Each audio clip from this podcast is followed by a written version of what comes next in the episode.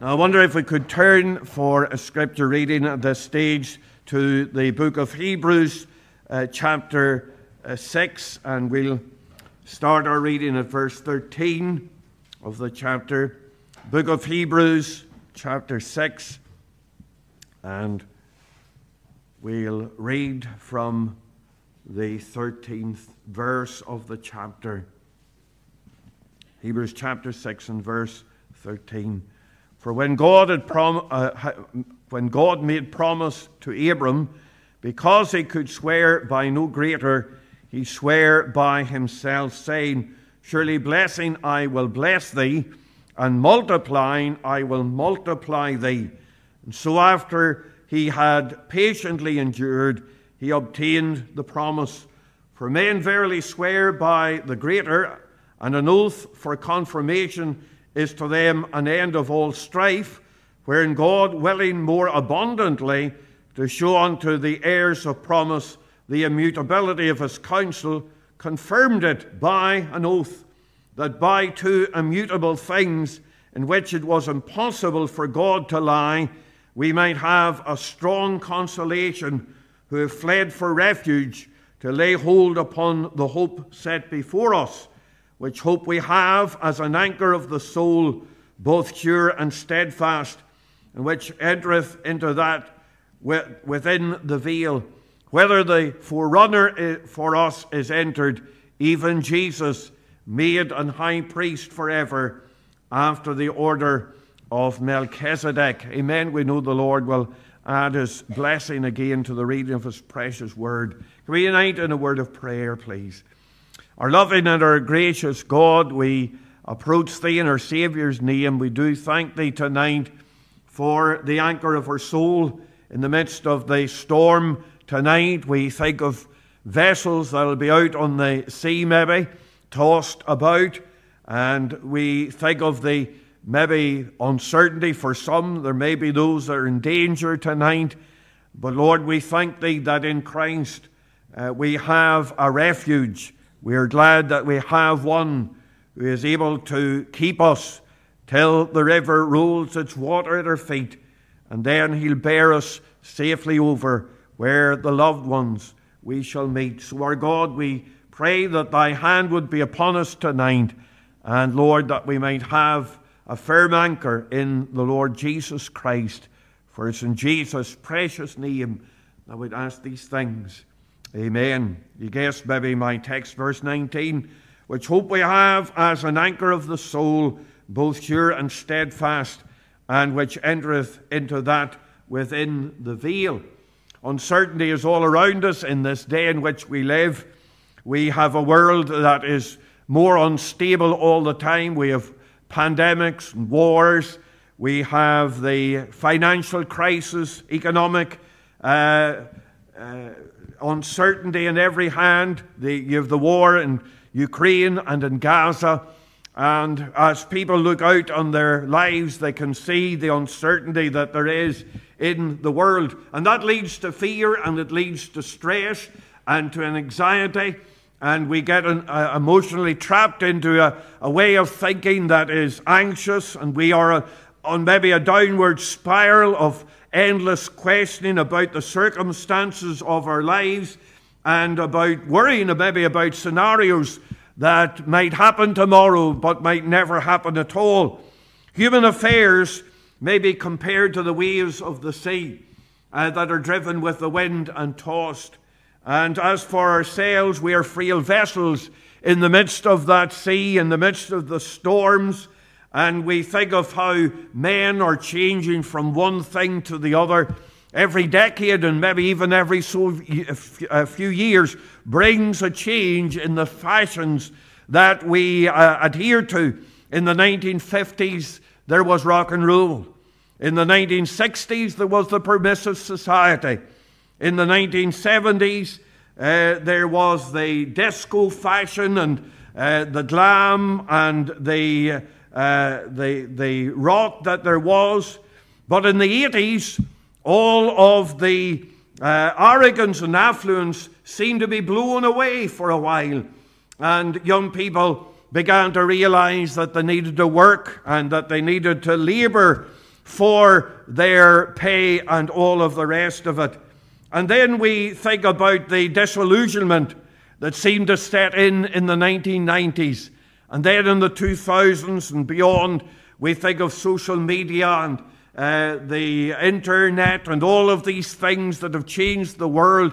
We think of the attitudes that have changed and things that were wrong a few years ago today are right, and things that were considered to be right and moral and upright, those things now are counted to be wrong. And it seems so changes that it seems to be that people don't know what to say or what is right or what is wrong in this day. And the prevailing fashions change, and people are going by the fashions. And it seems as if the world is upside down and everything is shifting and everything is changing. And we think of the world as the unchanging sea. And the old certainties are gone.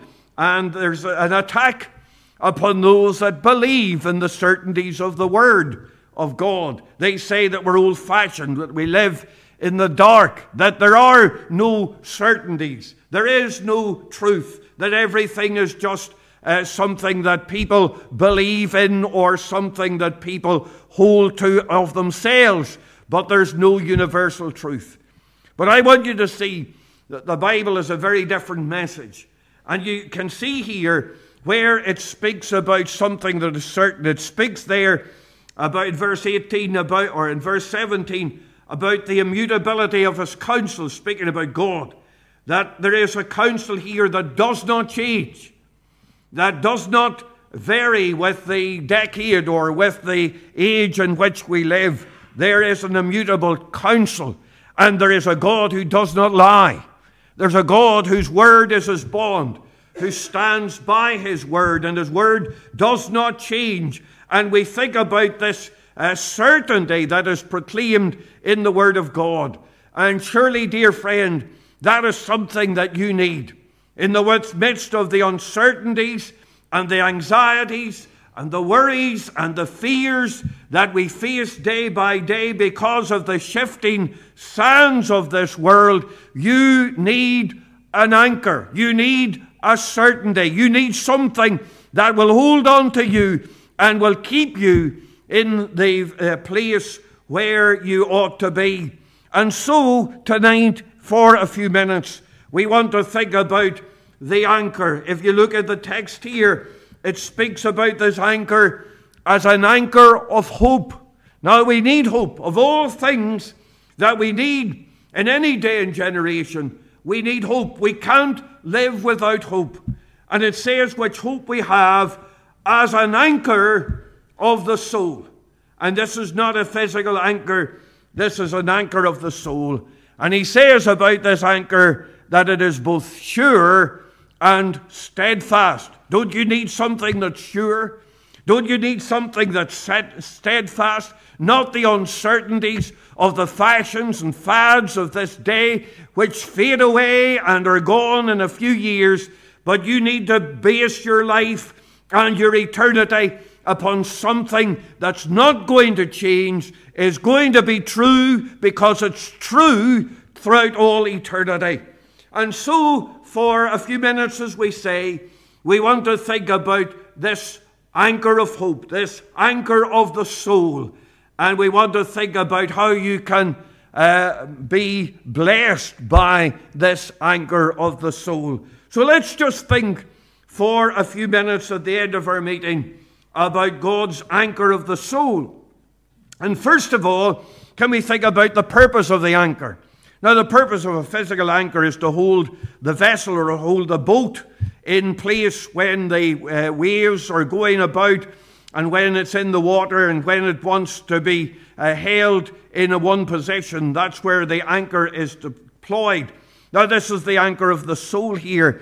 Verse 19 says, which hope we have as an anchor of the soul, both sure and steadfast, and which entereth into that within the veil.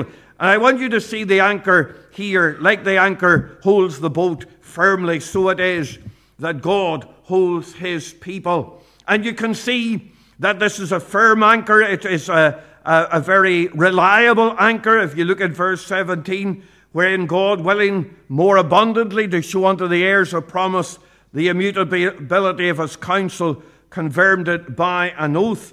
And if you look at verse 19, it speaks about the immutable promises of God. So this anchor speaks about the Word of God.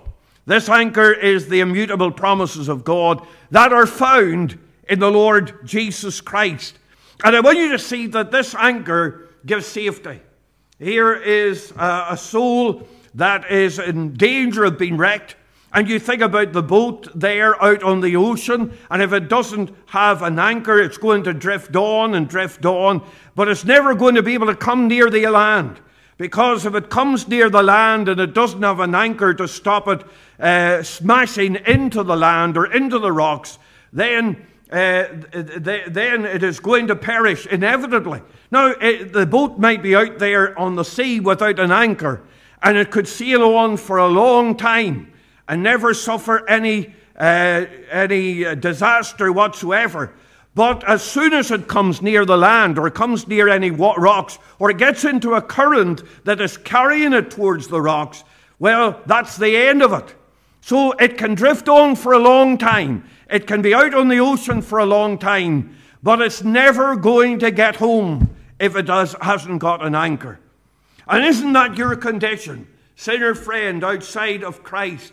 There is no safety. You are drifting on in life, and you're drifting on, but you don't have the anchor of the promise of God or the Savior, and therefore, dear friend, you can drift on for a number of years, but inevitably, unless you have the anchor of the Lord Jesus Christ, you're going to perish at the end. The wages of sin is death, and we recognize that the Bible says in John 3, verse 18, "He that believeth not is condemned already, because he hath not believed on the name of the only begotten Son of God." So outside, without the anchor of the promises of God and the Lord Jesus Christ, there is no safety. The anchor has got to be there for safety. The anchor also has got to be there to steady the vessel. If the ship has been driven back and forth, if they can't let down an anchor in order to steady the vessel in the midst of the running tides, or where it has been carried, where it doesn't want to go, then we think of how it is going to be violently tossed up and down, and it's not going to be steady. And of course, when a vessel is not steady, then it's a very uncomfortable experience indeed. And you know, dear friend, without an anchor, you can't really be at rest. And maybe at times there's a little bit of rest here and there. The sea of your life and your experience becomes calm. But when the storms come, there's no rest. There's no rest. You're not like the child of God that knows that there's a Savior who is with him, who said that he'll never leave us or forsake us. You don't have the Savior who said, "Come unto me, all ye that labor and are heavy laden, and I'll give you rest." You don't have that rest. When it comes to death, or when it comes to trial, when it comes to tribulation, you don't have any rest. I read about a man from Malabar, from the Malabar coast, who was concerned about his sins. And so he began to inquire of the priests as to how he could have his sins forgiven. And the solution that was given to him, that he should do penance, and that he should drive spikes into the sandals that he had on, and that he should walk 480 miles. And it was the reckoning of the priest then that if he was walking 480 miles on these spikes, that it would be penance enough for his sins. So he set out on the road, and of course, through infection, through loss of blood at times, he had to give up, or he had to rest for a little while. And on one occasion he was resting, and his feet were in a very bad way because of this penance that he was doing. And he heard a preacher just over the way preaching in the open air. And the preacher was saying, "The blood of Jesus Christ, his Son, cleanseth us from all sin." And the man heard what he heard, the message, and he said, that's what I want, that's what I need. And he took off the sandals with the spikes in them, and he went to the preacher, and he found real rest. He found true rest in the Lord Jesus Christ. Dear friend, false religion won't help you. False message won't help you. You, dear friend, you'll never find rest and steadiness in your life unless you have the Lord Jesus Christ. Now, that's not to say that some of God's people can get into places where they don't have rest, but that's because they've wandered away from the Savior. But if you want rest in your heart and in your soul, then cling to the anchor of your soul, which is the Lord Jesus Christ. So the anchor brings safety and it brings steadiness, but also it gives stability. It doesn't allow the vessel to drift. I wonder tonight, do you think maybe that your life is drifting? Maybe you're in a place where you had plans and ambitions for your life, and there were goals that you had as to where your life was going to be and what it was going to achieve. And maybe you haven't achieved those things tonight. Maybe things haven't gone the way that you planned. Perhaps you did have some success in what you wanted in life. But then when you've had achieved those ambitions, you found that what you had achieved didn't give you the satisfaction that you thought it was. Life's drifting. You see, without an anchor, you drift. And again, I'm not saying that God's people at times don't drift, but we do have an anchor. We do have something that will steady us and give us stability in the midst of our life. A Christian is maybe at times going to drift, but we then can come back to that anchor of the soul, and we trust in the Lord Jesus Christ, and we know that all things are working out together for good. And if we walk in His plan and in His purpose, then we have a real purpose for life. And maybe, dear friend, you have no anchor, and you have no stability, and no steadiness, and no safety. You're in danger tonight. Well, dear friend, the answer to that is to come to the anchor of your soul, and that is the Lord Jesus Christ. But not only do I want you to see the purpose of the anchor, but notice the properties of the anchor. Look again at the text of Scripture there in verse 19, which hope we have as an anchor of the soul, both sure and steadfast, and which entereth into that within the veil. And I want you to think about the fixing of the anchor. The flukes of the anchor, we might say. What does the job for the anchor is the blades or the flukes, the things that go into the sea or fixes itself on the bottom of the ocean. And these are the things that grip the rock or the seabed or whatever it is. And you think about the traditional anchor, it has a hole at the top for the rope, and then it has the stem, and then it has these flukes or blades, which are the things that embed themselves in the rock. Now, I want you to see about the flukes or the blades of God's anchor. You'll notice there, if you look at verse 18, there are normally two flukes or two blades in the traditional anchor. And it tells us in verse 18 about two immutable things. In other words, there are two things that are in God's anchor, and He describes them as immutable. So that's the first thing about these blades or these flukes of God's anchor. They don't change. They are immutable. And then you'll see the other thing about them, which it is impossible for God to lie. So these things are guaranteed by the truth of God. God cannot lie. God to contradict this hope is to call God a liar, and we can't do that tonight.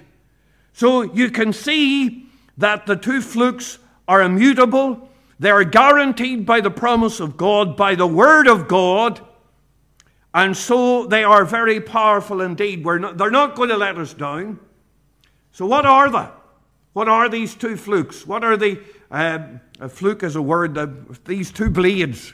A fluke is a word that sometimes we can use as something that just happens by accident or something like that. But that's not where we're thinking about the blades of an anchor. And what are they? Well, first of all, there's the blade of God's promise. What is the promise? It's the promise that was given to Abram.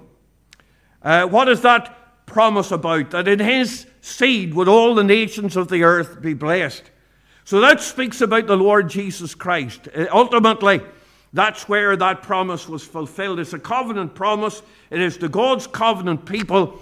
And really, it takes you to the cross. It takes you to the place where our Savior bled and died in the room and stead of sinners, that men and women might be saved. And he is the substitute. And those that come to him, their sins are taken from them, and they have been placed on the Lord Jesus Christ. And then his perfect righteousness is taken and is given to us. And that's how you're saved. The Bible says, him that cometh to me, the Lord said, him that cometh to me, I will in no wise cast out. So we can depend upon that blade. What's the other blade of the anchor? Well, it's this. It's the oath of God. Look at verse 17. Wherein God willing more abundantly to show unto the heirs of promise the immutability of his counsel, confirmed it by an oath. So not only do we have the promise of God, but this promise, God doesn't need to make an oath. God's word is his bond. But in order to show us that this is doubly sure, he confirms the promise that he's given, the covenant promise, by an oath. Now, what is the oath that he the Lord gave an oath or swear to Abraham? Some people think that that is the oath. But it is more likely that it is an oath that we find recorded in Psalm 110, verse 4. It says that the Lord hath sworn and will not repent. Thou art a priest forever after the order of Melchizedek. Now, why do we think that that's the oath? Well, if you look at verse 20, you'll see that there is a mention of Melchizedek. Now, what is that oath then? What did the Lord swear? Thou art a priest forever after the order of Melchizedek. Well, that's something that was said to the Savior, that he was a priest. The ordinary priests, the Levitical priests, they were priests for their day, for their generation. But this is a forever priest. This is a priesthood that will not come to an end. These priests, Aaronic priests, could make a sacrifice, but they had to make another sacrifice tomorrow.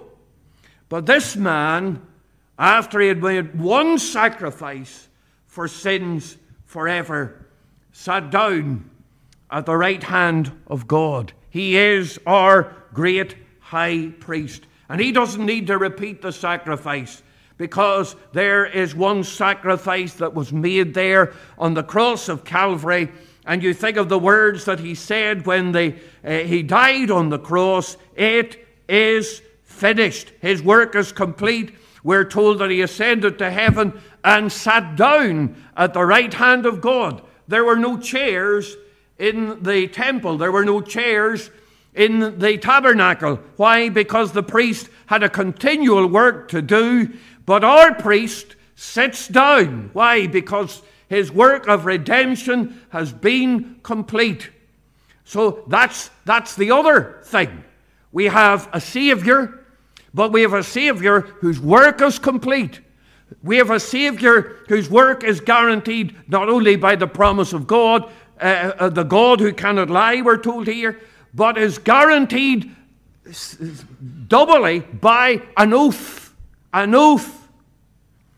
And we think of how God is emphasizing the fact, the immutability, the unchangeability, the direct concreteness of this that is guaranteed. This is absolutely, what does it say? Sure and steadfast. Sure and steadfast. That's what we're depending upon tonight.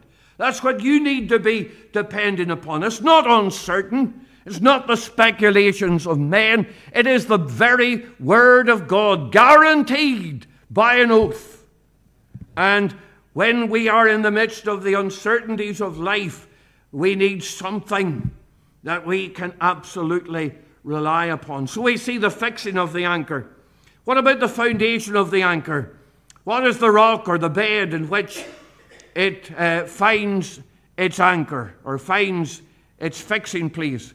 Well, we think of how the Lord Jesus Christ is not only spoken of by the anchor, but he's the rock.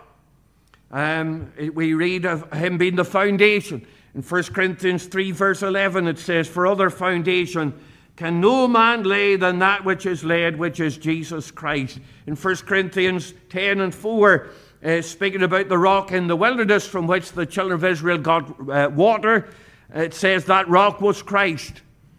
And dear friend, if you're wanting a foundation in your life, you need a good one. And the good one is the Lord Jesus Christ. Something else, think about the fastness of the anchor. You know that an anchor does an important work. The anchor smith has a very important business. He needs to, if he makes the anchor badly, he's going to endanger the whole crew on that ship or that boat. It can't be faulty. It can't be of inferior quality. Anchors are not made with cast iron or just any raw material. It has to be the best of material. It has to be strongly welded. It needs to be tough, compact material. It's going to bear the strain in the worst of times. And dear friend, we think of how our anchor is going to bear the strain in the worst of times when we've passed through the valley of the shadow of death. Have you an anchor of the soul? Have you an anchor for that day when the waves of temptation come? Have you an anchor that's going to keep you safe in that day, that keeps the soul steadfast and sure while the billows roll? Dear friend, have you an anchor that's not going to let you down? It's not going to give up. Oh, dear friend, it's a wonderful thing to have a security like that, to have a hope that is well-based and well-founded. One other thing, I want you to think about the feeling of the anchor. What do I mean by that? Well, an anchor is a peculiar thing in some ways, in that while it works, you don't see it. You don't see it. The anchor is well below the surface. It's away down in the depths of the water, and you don't see it. But those that are on the ship feel it. They feel it. They know that it is working. They know that it is there. And isn't it the same with us and our Savior, the Lord Jesus Christ? We don't see him with the physical eye. We don't see him with the outward view or the outward vision, but we do feel his presence.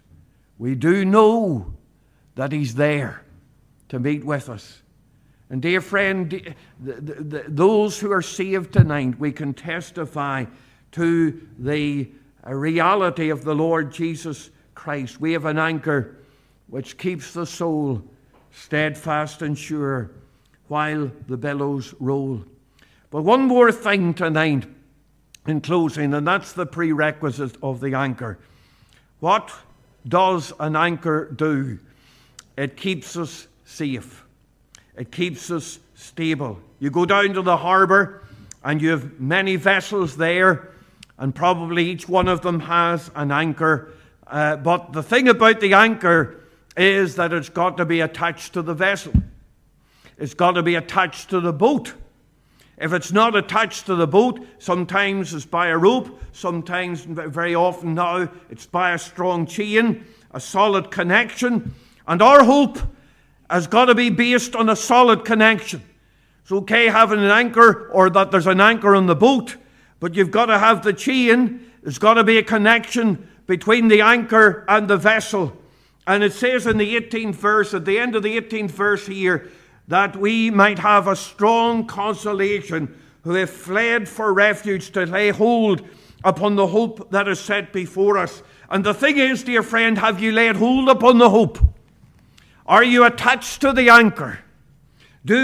Have you laid hold upon, as it says here? And the word lay hold upon means to hold by force, to hold tight. And that's what you've got to do, dear friend. You've got to lay hold upon the anchor of the Lord Jesus Christ, and you've got to grip it tight. You've got to lay hold. You've got to hold on to this anchor, not because it's your own force. It's not by your own might that you hang on to the anchor of the Lord Jesus Christ. But we think of that text that we spoke on in the home the other day. Strive to enter in. The devil will seek to, in every way, stop you getting to Christ. But, dear friend, unless you've got a hold of the anchor, unless the anchor has got a hold of you, then you're going to perish. There's got to be a connection. And that's where repentance and faith comes in. That's when we bow the knee before the Lord Jesus Christ and invite Him to come and take away our sins. That's when we lay hold upon the anchor of the soul. Dear friend, have you an anchor in your life? There might be some anchor there, but have you hold of the firm anchor, the unchangeable anchor, the infallible anchor of the Lord Jesus Christ? If you haven't hold of the anchor, if the anchor of Christ has not hold of you, then we invite you tonight, turn to Him, seek the Lord while He is to be found, and call upon Him while He is near. May God write His word upon our hearts, even for His name's sake tonight. Let's turn to the hymn 260 in closing. And we say to you, if you are concerned about your soul, then wait behind. Or those that are on the internet, do get in touch with us. I'm not sure whether through Facebook, but certainly through the church webpage, www.crossgarfpc.org. There are contact details. And please get in touch with us or send us an email or get in touch with us some way, and we will help you in any way that we can. But don't go on without the Saviour. 260, O soul, are you weary and troubled? No light in the darkness you see. There's light for a look at the Saviour, and life more abundant and free. 260, and we will stand to sing.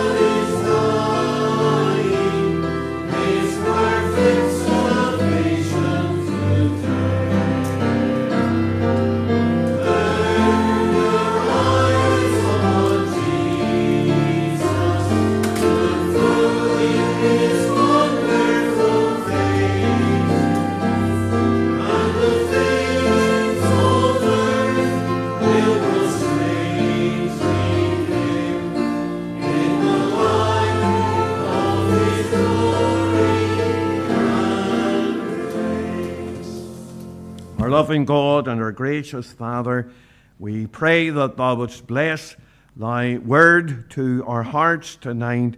We think of those that maybe are listening still in their sin. Oh God, we pray that Thou wouldst enable them to have that firm anchor for the soul, that hope that is found in the Lord Jesus Christ. Parteth in Thy fear and with Thy blessing now. Take us to homes in safety. Give journeying mercies as we travel on that stormy night. And we pray that the grace of our Lord Jesus Christ and the love of God and the fellowship and communion of the Holy Spirit may rest and abide with Thy people, both now and in the incoming days, for Jesus' sake. Amen. Amen.